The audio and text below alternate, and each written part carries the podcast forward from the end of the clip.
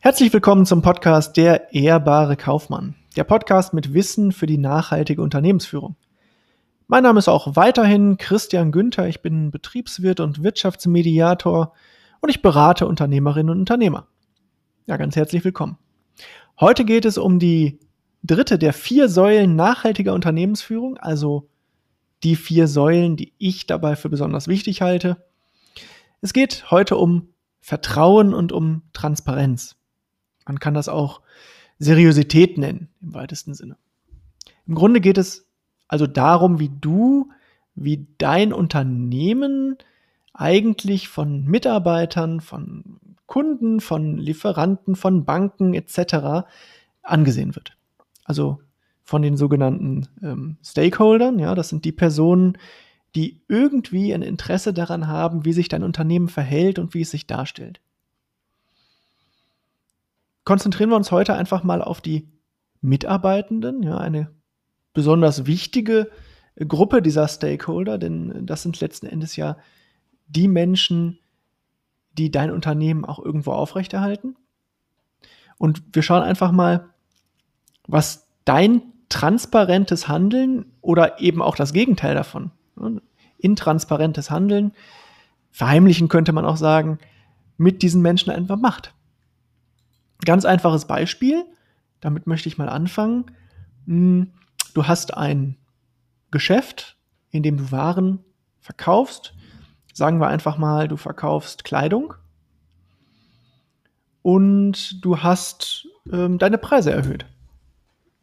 Ah, jetzt gibt es die ersten Kunden, die dann äh, auch an der Kasse stehen und äh, sich darüber beschweren, mehr oder weniger vehement. Ja, oft sind es ja eher so Spitzen, so Dinge, die man so im Nebensatz sagt, ist schon wieder teurer geworden hier und so weiter und so fort.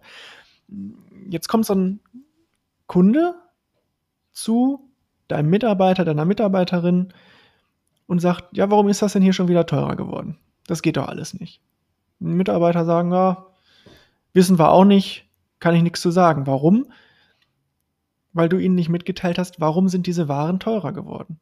So, jetzt ist eine Möglichkeit, dass diese Waren teurer geworden sind, weil du zum Beispiel gesagt hast, na gut, wir haben bisher nicht so richtig drauf geachtet, aber ab jetzt werden unsere Waren immer mit fair gehandelten Rohstoffen beispielsweise hergestellt.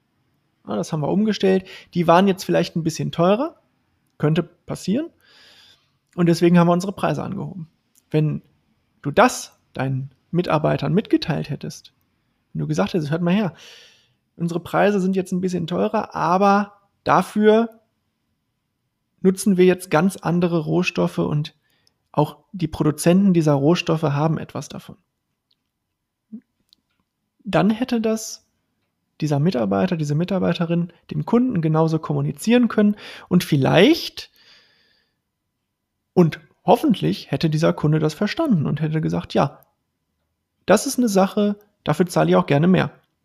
Während vielleicht dieser Kunde ohne weitere Info darüber, warum jetzt deine Waren teurer geworden sind, gesagt hätte, nee, der steckt sich das Geld auch bestimmt alles ein, das kaufe ich nicht. Und wäre gegangen. Ja, weiteres Beispiel, das ich selbst so erlebt habe. Hm, da geht ein Unternehmen auf einzelne Mitarbeitende zu, ja, privat, vertraulich, und diese Mitarbeitenden sollen einen Bonus erhalten für ihre Arbeit. Das ist gerade so ein Programm. Ja, und andere, die diesen Bonus nicht erhalten, die werden darüber auch nicht informiert. Das heißt, es werden gezielt nur die Mitarbeitenden überhaupt informiert, die einen Bonus bekommen. Und dann kam es zu folgender Situation. In einer Teambesprechung fragte dann eine Mitarbeiterin, die diesen Bonus kriegen sollte, wann er denn ausgezahlt wird. Und was glaubst du, für wie viel Ärger das gesorgt hat? Weil natürlich in dieser Besprechung auch die Mitarbeitenden saßen, die nichts davon wussten von diesem Bonus. Ja, das ist ein weiteres Beispiel dafür, dass Kommunikation wichtig ist und dass man auch Mitarbeitenden solche Dinge jedenfalls auch nicht verheimlichen sollte und auch nicht kann. Wenn man es tut, dann lebt man da immer sehr gefährlich mit. Und ähm, Deswegen sollte man sowas einfach generell vermeiden. Ich habe noch ein letztes Beispiel. Und zwar, stell dir vor, deinem Unternehmen geht es nicht gut, wirtschaftlich nicht gut. Ja, du transportierst diese Info aber nicht an deine Mitarbeitenden. Was passieren wird, das weißt du auch. Und zwar passieren wird, dass irgendwie diese Info trotzdem rauskommt. Natürlich tut sie das. Und im Hintergrund auf den Fluren hinter vorgehaltener Hand wird darüber gesprochen, ja, Gerüchte entstehen, kennt man alles, das ist dieser sogenannte Flurfunk, der immer etwas schneller ist, äh, als man selbst dann darauf noch reagieren kann. Ja, aber das allein, dass es diesen, diese, diese, diese Gerüchte entstehen, das sorgt für Ängste unter den Mitarbeitenden. Ja, diese Ängste werden immer größer, je, je länger du dich dann nicht äußerst. Und wenn du dich dann äußerst, dann hast du schon das Problem, dass wahrscheinlich du diese Ängste damit auch nicht mehr beseitigen kannst. Hm. Und dann stell dir mal vor, du müsstest dann auch noch Mitarbeitende entlassen und sprichst immer noch nicht darüber. Dann hat jeder Angst, selbst der Nächste zu sein. Und das hat dann auch nichts mehr mit Transparenz zu tun und nicht mal mehr mit Wertschätzung deinen Mitarbeitern gegenüber. Das ist dann einfach, ich würde mal fast sagen, unfair. Wenn es um die Behandlung von Mitarbeitenden geht, dann ist auch immer die folgende Variante sehr beliebt. Äh, du hast also in deinem Unternehmen Werte aufgestellt, für die du einstehen willst. Die kommunizierst du auch nach außen hin, sprichst darüber, weil das ja auch das Ansehen erhöht bei den Kunden. Zum Beispiel. Was machst du dann? Dann lebst du diese Werte nicht in deinem Unternehmen, ja. Führungskräfte in deinem Unternehmen interessieren sich überhaupt nicht dafür, die machen sowieso ihr eigenes Ding und die Unternehmensführung, im Zweifelsfall du, ändert auch nichts daran, weil ja, du weißt es vielleicht auch einfach nicht, du kriegst es nicht mit.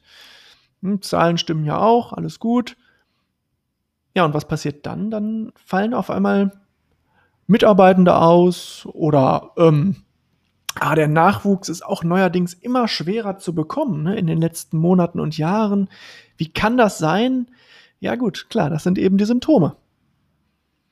Wenn man sich nicht vollumfänglich als Unternehmen so verhält, wie es erwartet wird, wie die Mitarbeiter es erwarten, auch deswegen, weil man sich selbst irgendwie so darstellt oder darstellen möchte, dann muss man mit sowas rechnen. Und viele gehen dann ja hin und bekämpfen diese Symptome. Anreizsysteme, Boni werden da ausgeschüttet, Billardtisch im Büro. Ihr kennt das doch alle.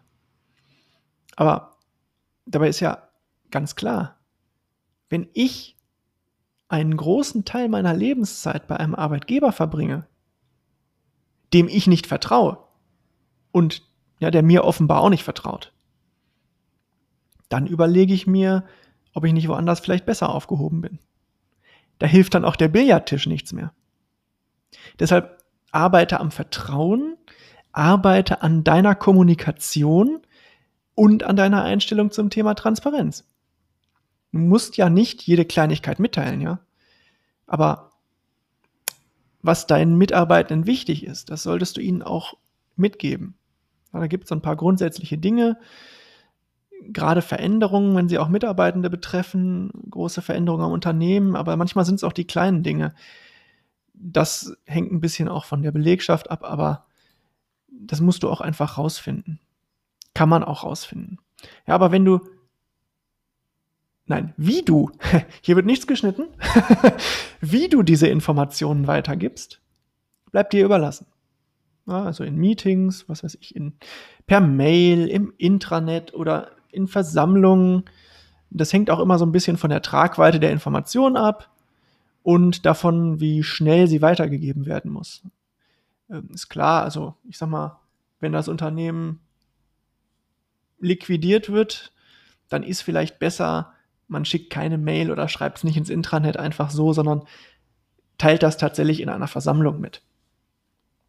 Aber das muss man für die einzelne Sache dann herausfinden, wie man es am besten kommuniziert.